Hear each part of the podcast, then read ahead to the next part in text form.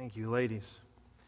If you will, take your Bibles this morning and turn with me to the book of Philippians, this wonderful letter that Paul has written to this wonderful little church, Philippians chapter 1.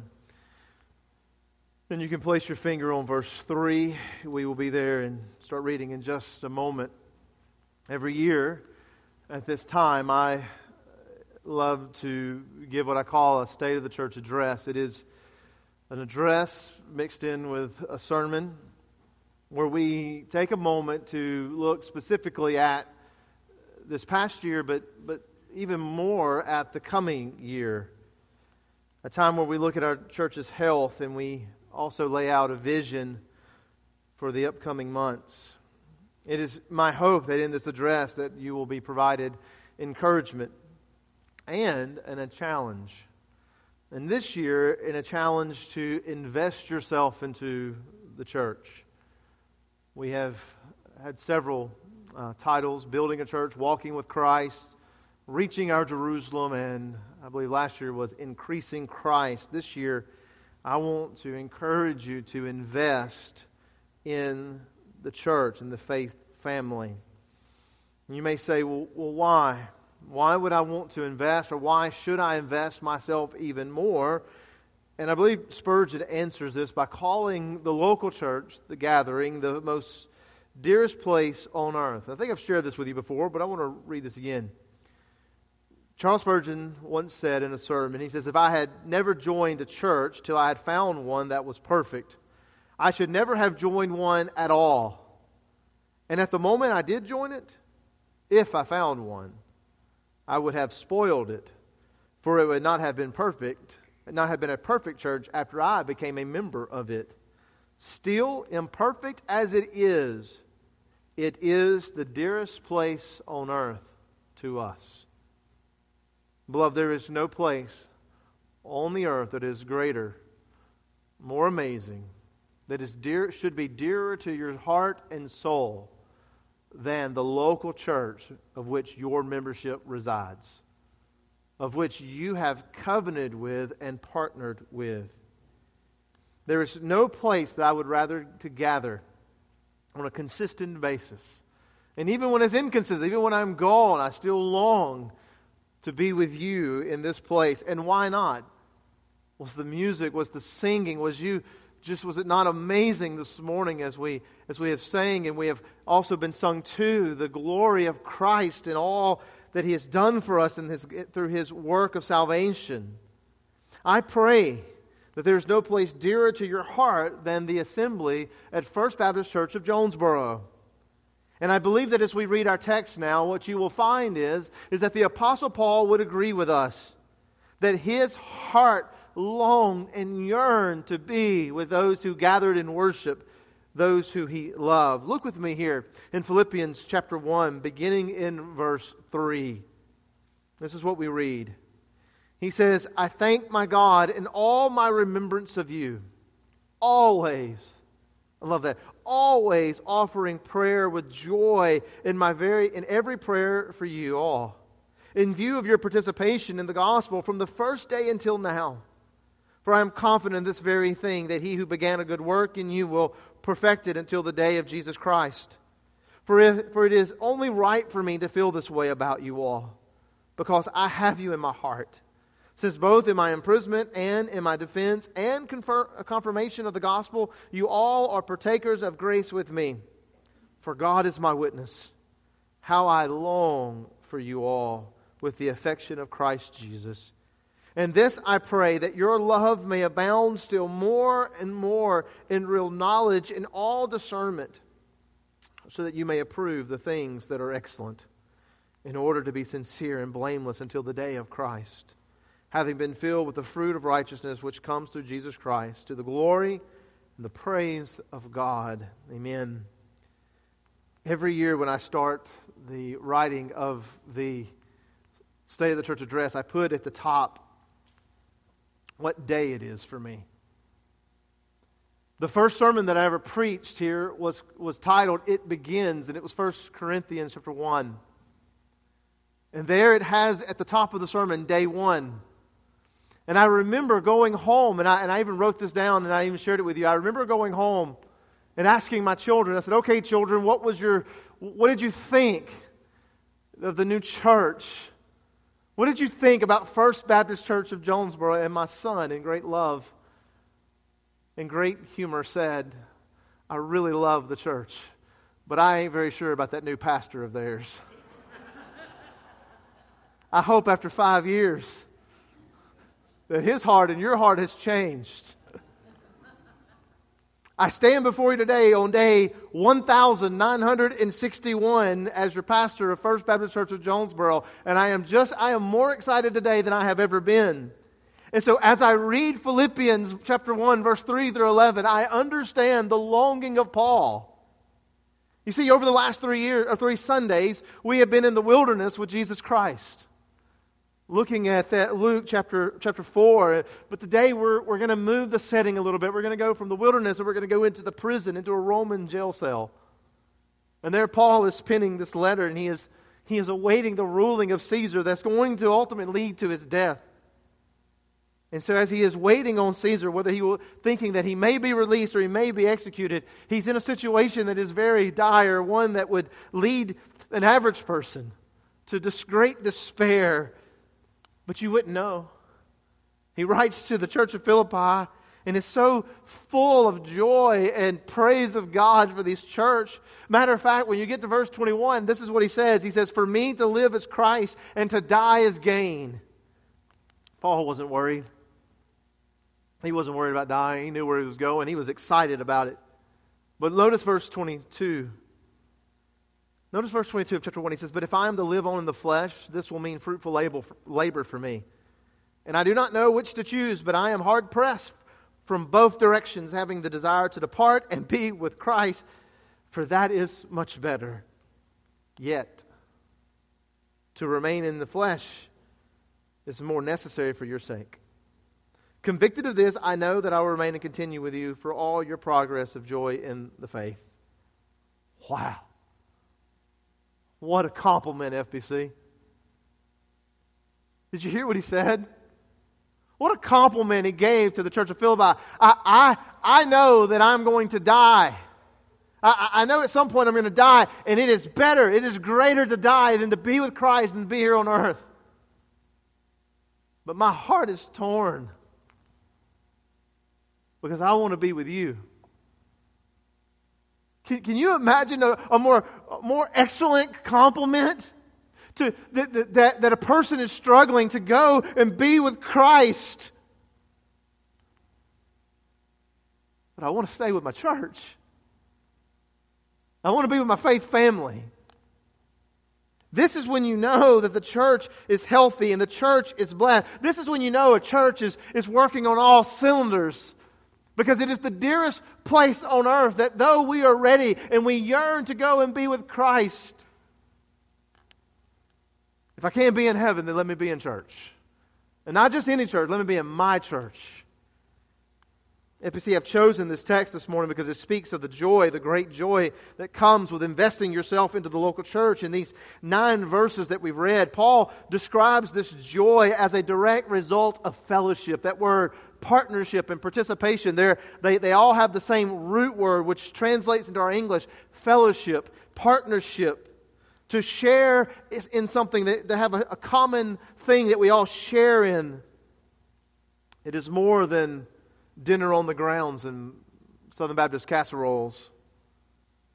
The Greek word is koinonia, meaning it is agreement with one another, being united in purpose and serving alongside each other. It is describing something that we, that we both have in common, that we both share. It's deep, and it's a, it's a deep and intimate invest for us. We, we've invested ourselves into this. It's like marriage, something that is two people come together and invest in and they, they share in this covenant. And since we are in the fellowship with Christ, we are now to fellowship with one another, to partner with one another. And so the big idea of the verse is this, of the text that we've read, is that the fellowship and the partnership of the local church is to bring joy and worship and sanctification to the believers. We see that in Paul's prayer. We see that in Paul's praise. I chose this passage because as we enter a new church year, I want, to, I want to show you the praise and the prayer of Paul as a way to encourage you to invest in our local church. I want, to, I want to share with you some things this year that I'm praying about. That's my prayer for you, and I want you to, to rise to the challenge and to invest yourself into First Baptist Church of Jonesboro more than you have ever invested yourself before. There are four things or four areas that I want to challenge you in from this text. I want you to invest yourself in the people of the church.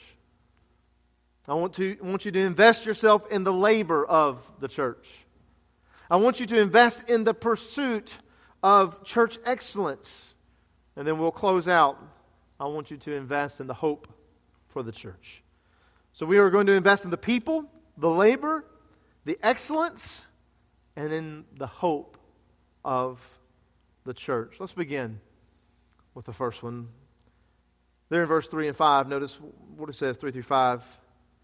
Paul says, I thank my God in all my remembrance of you, always offering prayer with joy in every prayer for you all. Notice what he says, in view of your participation in the gospel from the first day until now. Again, Paul is thanking God every time he remembers this local church. He's not talking about the building. He certainly is not talking about the programs and the strategies. He's he, he, really is not even talking about the experiences, though he has good experiences with this church. He's not really talking about those because a building and a program and experience cannot participate. Who participates? The people. Paul is talking about people who have participated, who have fellowshipped with him. This means the church. This means when he refers to the church, he's referring to the church members. He's referring to the people who have fellowshipped and partnered with him in, his, in the gospel in the covenant of worship. And he gets very specific in verse um, there in verse 5 when he says, In view of your participation in the gospel. Notice what he says from the first day until now. This is a reference to Acts chapter 16. The Apostle Paul will, through by vision, will end up going to Macedonia, to Philippi, and there he will be able to lead Lydia, the Philippian jailer, and the family of the jailer to the Lord. They will all be converted and baptized. And so it is Paul's joy and the praise, his joy and praise as a result of these people who have come to know Christ and who are not just have come to know Christ, but have come to know him and, and developed a relationship with him. They have become his faith family, they have become his fellow laborers. FBC, can I challenge you this morning in something? I want to challenge you this year that you would, like Paul, find joy in those in your faith family. To do so with such a degree that when you bring up their name and when you recall them and you think of the person, not just the experiences you had long ago, not just the experiences you had last week, but when you just think of the person that you're, that a smile comes across your face and you rejoice and give God thanks that you are a brother and sister to this person. And truthfully, we already do this, don't we? We already do this with, you know, some of us already do this with one another. We've been invested in one another. Some of you have invested in one another for a long time. We, we even do this with those that we have lost and have gone on to be with Jesus. When I think of Doc Robertson, cannot help but smile. And I barely knew him. When I think of Mr. Larry Pardue, Miss Barbara Pepper, who left us to go be with Christ just a few months ago. I think of Mr. Tommy Cowser. Others that you knew that I did not, Miss Claudine Kennedy, Mr. Culpepper, Mr. Bobby Culpepper, and others that you knew before I got here well.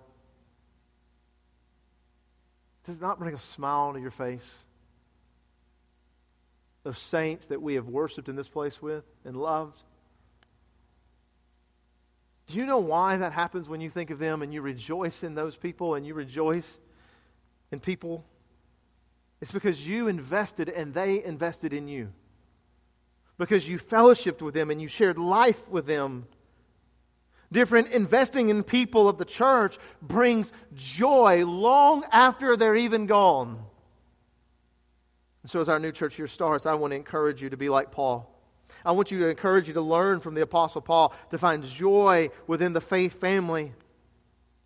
And so I'm going to give you two challenges this year that I pray that you will rise to the occasion. That number one, that you would invest yourself into the Sunday school classes.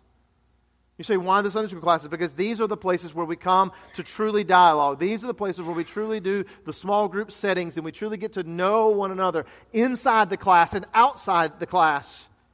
I want to challenge you to be consistent within your Sunday school class, that you would be there, that you would, that you would dialogue over the scriptures and you would pray for one another and you, you go through the sufferings and you go through the joys of life. I, I want to challenge you to participate within the class by reading your lessons and preparing your heart and mind so that when you come together, you, you don't feel like you're in the background and you can't add anything to, but it, it becomes a robust dialogue and you've engaged in conversation. I challenge you to participate outside the classroom where you partner up with one another. Yes, do group fellowships, but partner up one on one with your people within your church, within your Sunday school. Read a book together, pray together, go visit other people together, invite people into the church together. But whatever you do, invest yourself in the Sunday school class because this is where you truly begin to fellowship with one another and begin to build these strong relationships that will bring great joy to you even in years to come, and even when one of you may be gone. My second challenge would be this that you invest in friendships and mentoring. I pray that this year that what we will find is, is that many of you know one another really well because you've been attending church together for a long time together. My prayer is as though that as new people come in that you will begin to go outside, even outside your Sunday school class, and begin to invest in people, get to befriend people who you barely know. You need to realize there are people who are coming into our church. We've seen 10 this year come in who are coming into our church looking for friendships, looking for a faith family. FBC, it is our job to go and befriend them. Make intentional efforts to, to be present and to listen. Take them out to lunch, call, text, hospitality, and even mentor. And this doesn't mean you're training them to be a pastor or a Sunday school teacher. It may just be that you're helping them through things such as how to handle finances, how to how to work on a fence. I, I, don't know how to fix things. And if you're looking for somebody to show, if you want somebody you can mentor on how to fix things, I'm you know, I'm not very good at that. But just find someone that you that you can just an older person pouring into a younger person. If there is one thing this year that I think that it would be extremely important that we will find great joy in is that we would learn to invest into the people of our church to get to truly know and partner with one another together. But the second thing that I want to challenge you this morning is this. I want to challenge you and I want you to invest in the labor of the church. Notice verse 7. We'll come back to verse 6 in a moment, but notice verse 7. He says, For it is only right for me to feel this way about you all, because I have you in my heart, since both in my imprisonment and in the defense and the confirmation of the gospel. You all are partakers of grace with me. For God is my witness how I long for you all with the affection of Christ Jesus. Notice again that word partakers. It's got the same root word as the those who participated, but it's a little stronger. It's very close, um, very deep, very intimate. N.T. Wright said it this way. He says that when someone was placed in prison, the person ran the risk of going without food. And so, therefore, they couldn't count on Rome and the guards and the city jailers and things like that to take care of them. And so, therefore, their loved ones, their friends, would have to take care, would have to make sure that they had food to eat, that they would survive. Sadly, we know through the writings of Paul that there were many who abandoned him. There were those who were with him and they left, and, and we know that this left a mark on Paul, this hurt. But not the Philippians, and not others, but not the Philippians. The small, very new church, very insignificant in size to other churches, very insignificant in their effectiveness, maybe. A church that the world would look at, or that the church Christian world, American Christian culture would look at and go, that's a really small, insignificant church, they never stopped investing in the labor of the Apostle Paul and laboring in the ministry with Paul and for Paul. They faithfully invested themselves to support him, to encourage him, to give to his needs. And not only that, to labor with him. Though, they, though he may not be present, we are going to labor, Paul, labor in gospel ministry for you, or with you, for Christ, with you. They were very selfless and they were very sacrificially invested in him. Beloved, did Christ himself not tell us that the harvest is plentiful, but the laborers are few? Therefore, pray earnestly to the Lord of the harvest and send out laborers into the harvest. Did Christ not command us with the Great Commission that we are to go into all the world, discipling, baptizing? Did he not tell us to, to, to, to, go and to, and to give and to care for those who are in need, to take the gospel to those who are dying, who are lost? The Philippians were a small church, but they participated as great laborers in the gospel ministry with the Apostle Paul.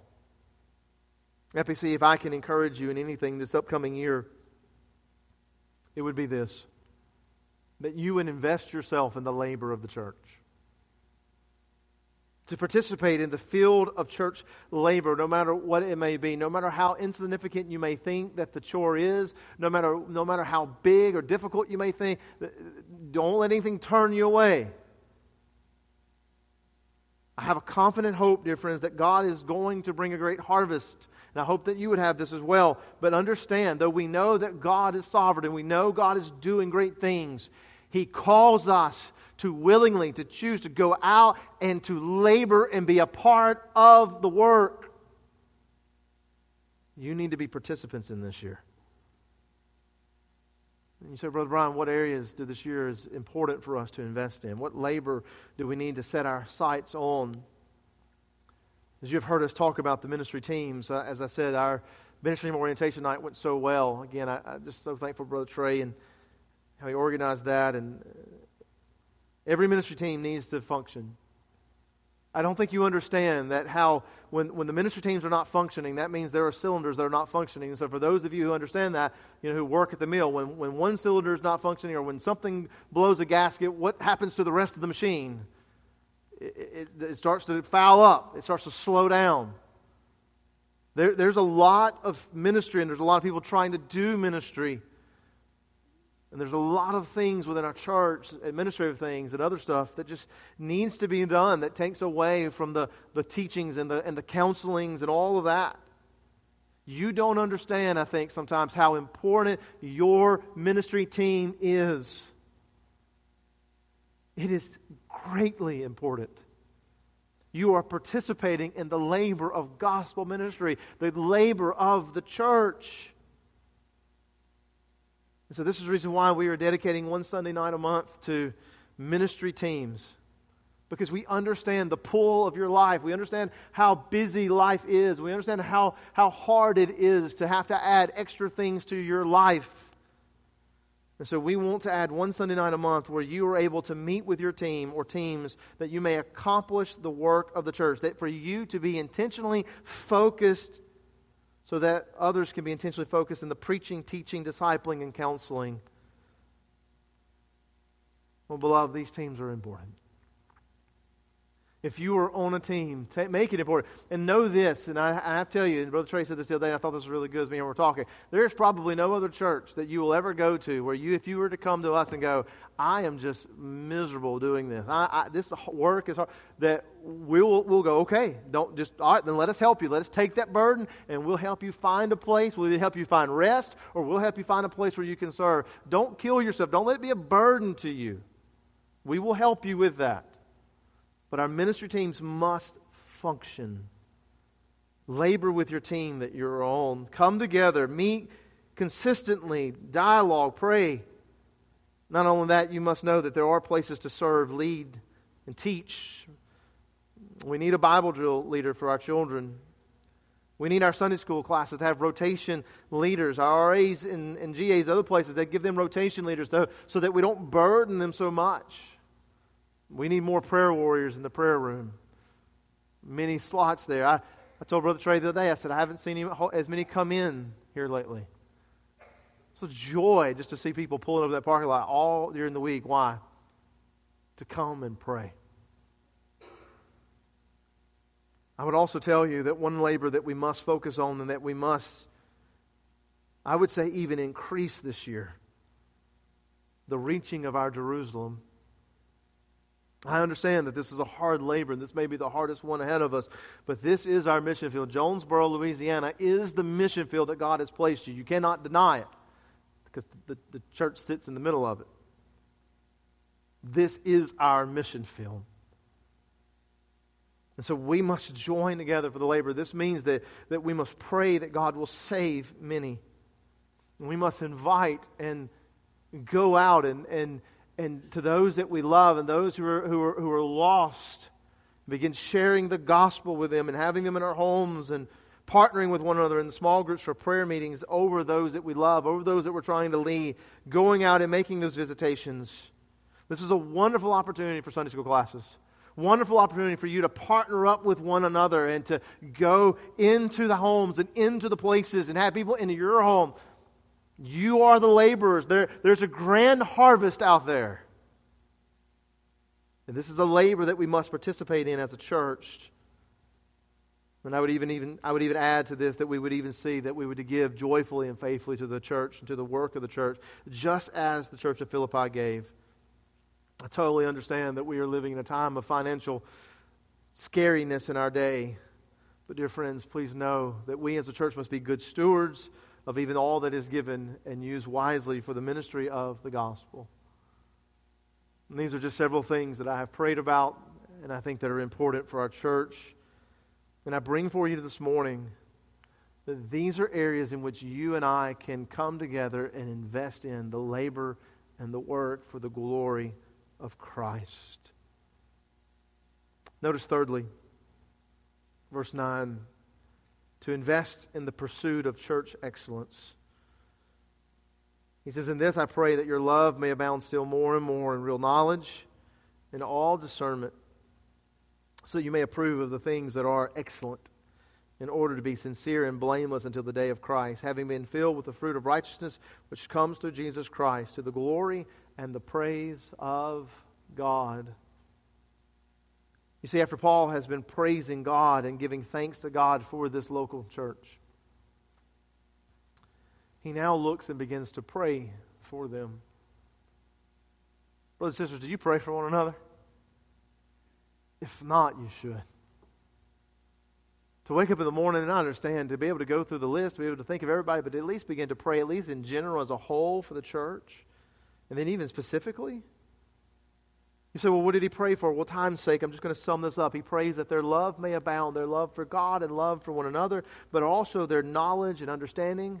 This is spiritual growth. So, so Paul is praying for their sanctification. And so, for time's sake, I just want to sum that up. He's praying for their sanctification in, in love and in the knowledge of Christ. But, they, but I want you to notice verse 10. Why is he praying for this? Why is he praying that they grow in these areas. Notice verse 10 that you may approve of the things that are excellent in order to be sincere and blameless until the day of Christ. What does he mean by that? To approve of the things that are excellent. We, we understand the last part of the verse that, that, that whatever he's asking us to do, whatever he's asking us to invest in, is so that when we stand before Christ, we as a church are blameless. That we as a church can, can, can, can see the joy of our Savior, the joy and the approval of our Savior that we have, that we have done well. Good job, faithful servant. So, what does he mean by approve of the things that are excellent? The Lord approve means to test, it means to evaluate something correctly. It was used in ancient times of testing gold to see how pure the gold was. You may look at it today, the, the issue of testing money to see if it's counterfeit. So you would take the dollar bill and you would you would take it and you would look at it, examine it, however they examine them nowadays, and you would discover, oh, well, this is counterfeit. It looks like $100, but it's really not $100. But then over here, you would have this crumbled up dollar, this dirty dollar, you know, $100, or even a dollar, it's not counterfeit.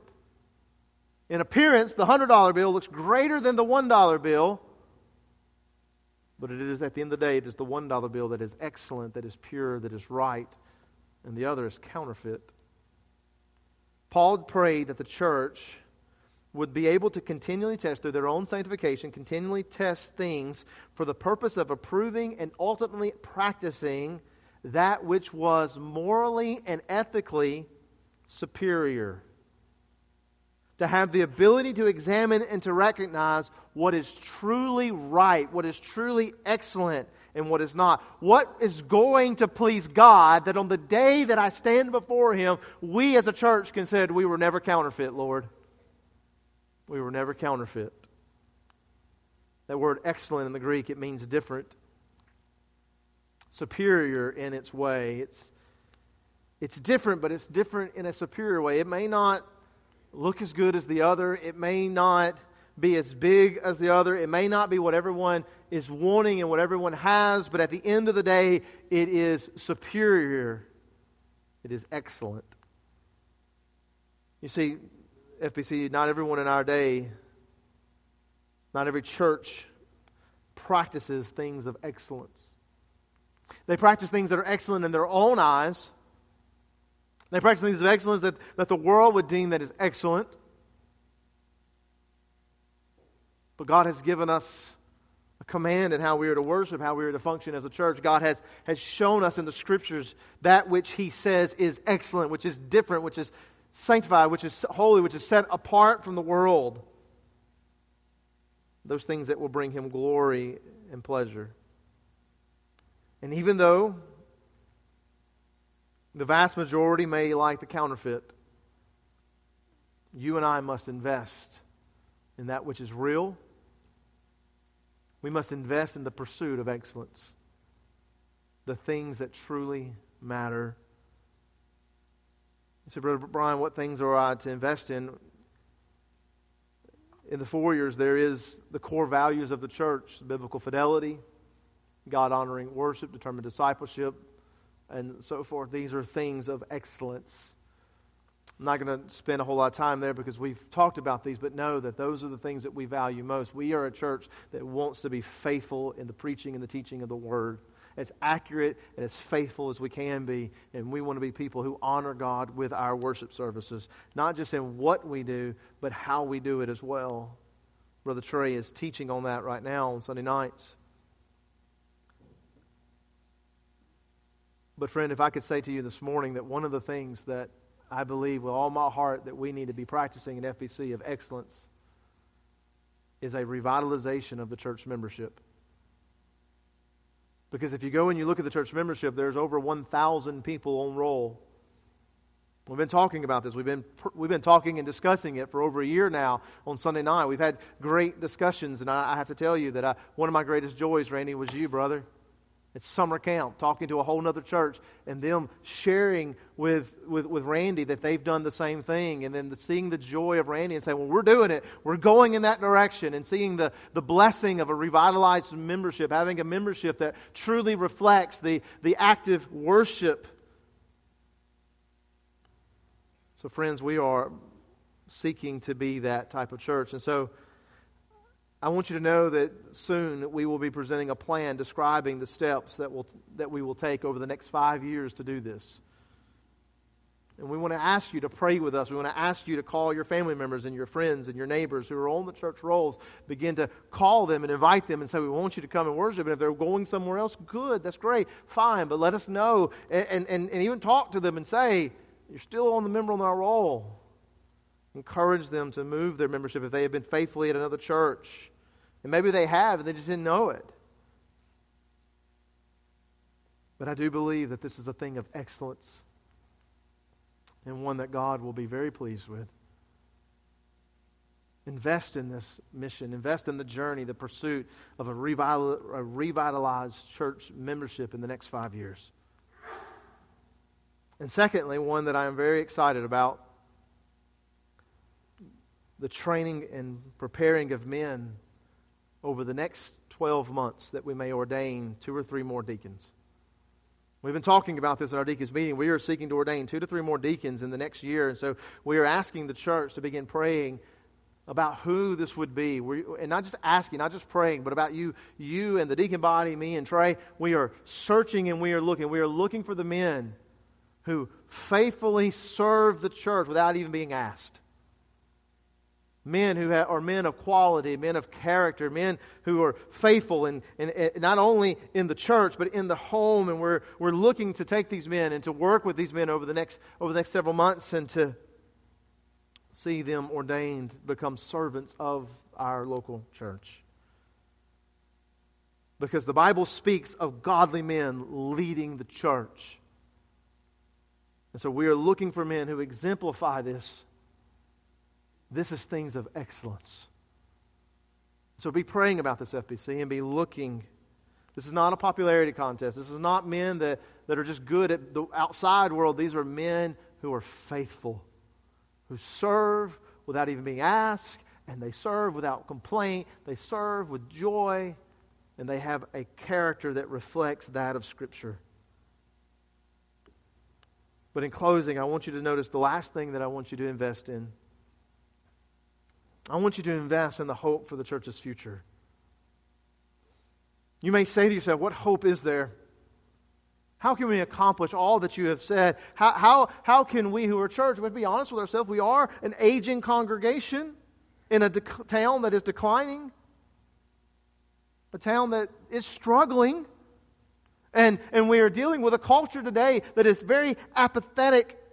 And even in our community where spiritual deception runs rampant, how, how, Brother Brian, can we revitalize our church? How, how can we accomplish all of these things and hope to have a church that is running on all cylinders and is the dearest place on earth in the years to come? I skip verse 6. For I am confident in this very thing that He, not you, He, that's, that's capital H, He, God, who began a good work in you, will perfect it until the day of Jesus Christ. How? What hope does any church have today? What hope does any church have today of being a vibrant, healthy church? God.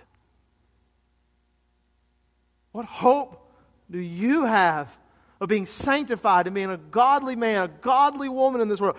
God. And so we as a church must stop looking at all of the problems and stop looking at all the things that, that maybe are not being done right and all the obstacles that we have for us. And we as a church must invest ourselves in the promise and in the power of Christ that He who started a good work in us will bring it to completion. He will bring it to His intended goal right here in Jonesboro, Louisiana right here in this very building with these very people. God is our hope.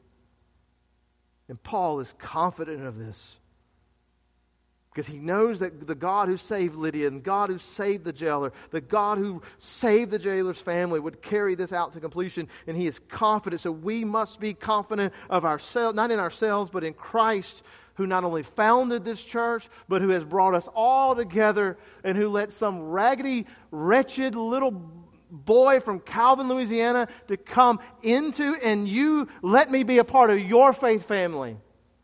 And then also the guy from Winnfield. I don't know what's worse, Winnfield, Calvin. Calvin. God brought us together. God brought us together. He did this.